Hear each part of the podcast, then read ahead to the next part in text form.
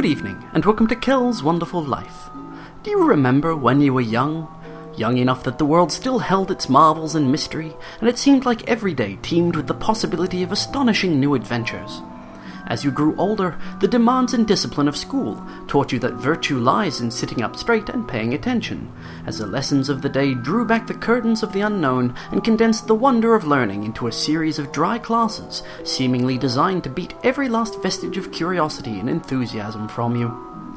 It appeared that by the time you finished high school, all life had prepared you for was for working a lousy job to earn money so you could live to work another day.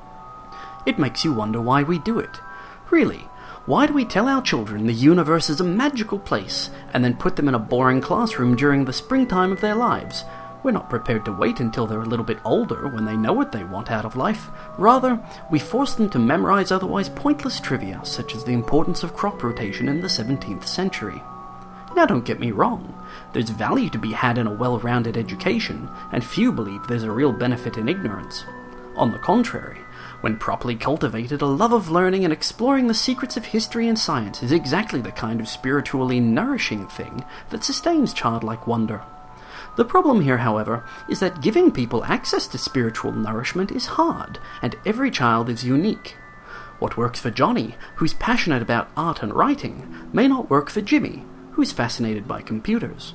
And nobody has any idea what to do for Jimbo, who really only seems interested in carving his initials into Johnny.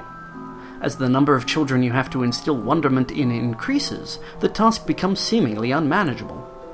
But is that really true? Is developing a love of learning and children an impossible task, doomed to fail by the disproportion between the number of students and the number of available teachers? When a class may have as many as 45 students per teacher, it certainly appears like a hopeless quest. Surely much better to give the majority of students the well worn leathery syllabus and hope that the bright ones absorb enough of it to get into university, where they may go on to foster whatever remains of their creative urges by the time they leave. Of course, anyone who's even passingly familiar with children will know that curiosity is a natural impulse, and it's impossible to stop a child who's hell bent on pulling something apart to see how it works. The cynic in me can't help but wonder if, on some level, it's all intentional. Whether well meaning or not, it may be that the teachers have decided that it's better for students to be broken early and disabused of their flights of fancy, so as to better fit the corporate mold, get a job, and enter the inevitable lifetime of servitude. Perhaps our educations make us better worker citizens, docile and satisfied, somewhat unambitious and uninquisitive. Perhaps losing our thirst for magic and mystery stops us wanting the moon, the stars, and a unicorn of our own goals incompatible with the tie wearing, shelf packing, ditch digging expectations of normative living. But is there an alternative? Could we let childish enthusiasm and curiosity run wild and free in its prime, and trust that the things we find interesting in our youth will one day ready us for being responsible and productive adults? It's reasonable to be skeptical, can we really expect unbridled and unstructured learning to produce well adjusted, creative, and balanced engineers, artists, and doctors? Or are we more likely to see a generation with no expertise outside of Twilight, Pokemon, and rugby? And that, of course, is the danger. Without some notion of an endpoint to education, some goal of minimum ability and conversance with the topics germane to a career, our children will be woefully unprepared to face the externalities of a modern developed economy. And so, for now at least, the teacher remains the lord of the classroom, lest society degenerate into lord of the flies. Speaking of which, there is yet light at the end of the tunnel. There is hope, simply because the children are right. The world is magical and full of amazing secrets and surprises, even to the jaded and tired eyes of bitter adults.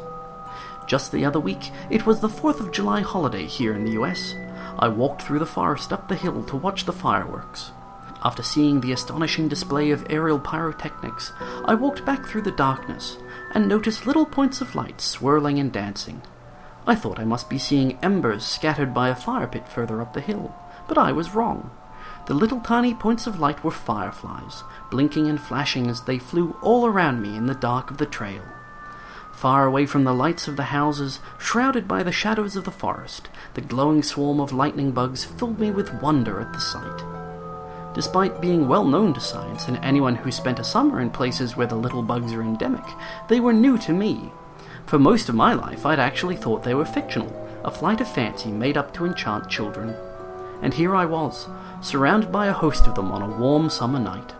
No matter how old and worn I become, that image of a million fireflies gleaming in the night will hold a candle for the child I once was, wide eyed and fascinated by the world's untold marvels. This has been Kell's Wonderful Life, where there's always new mysteries just waiting to be explored.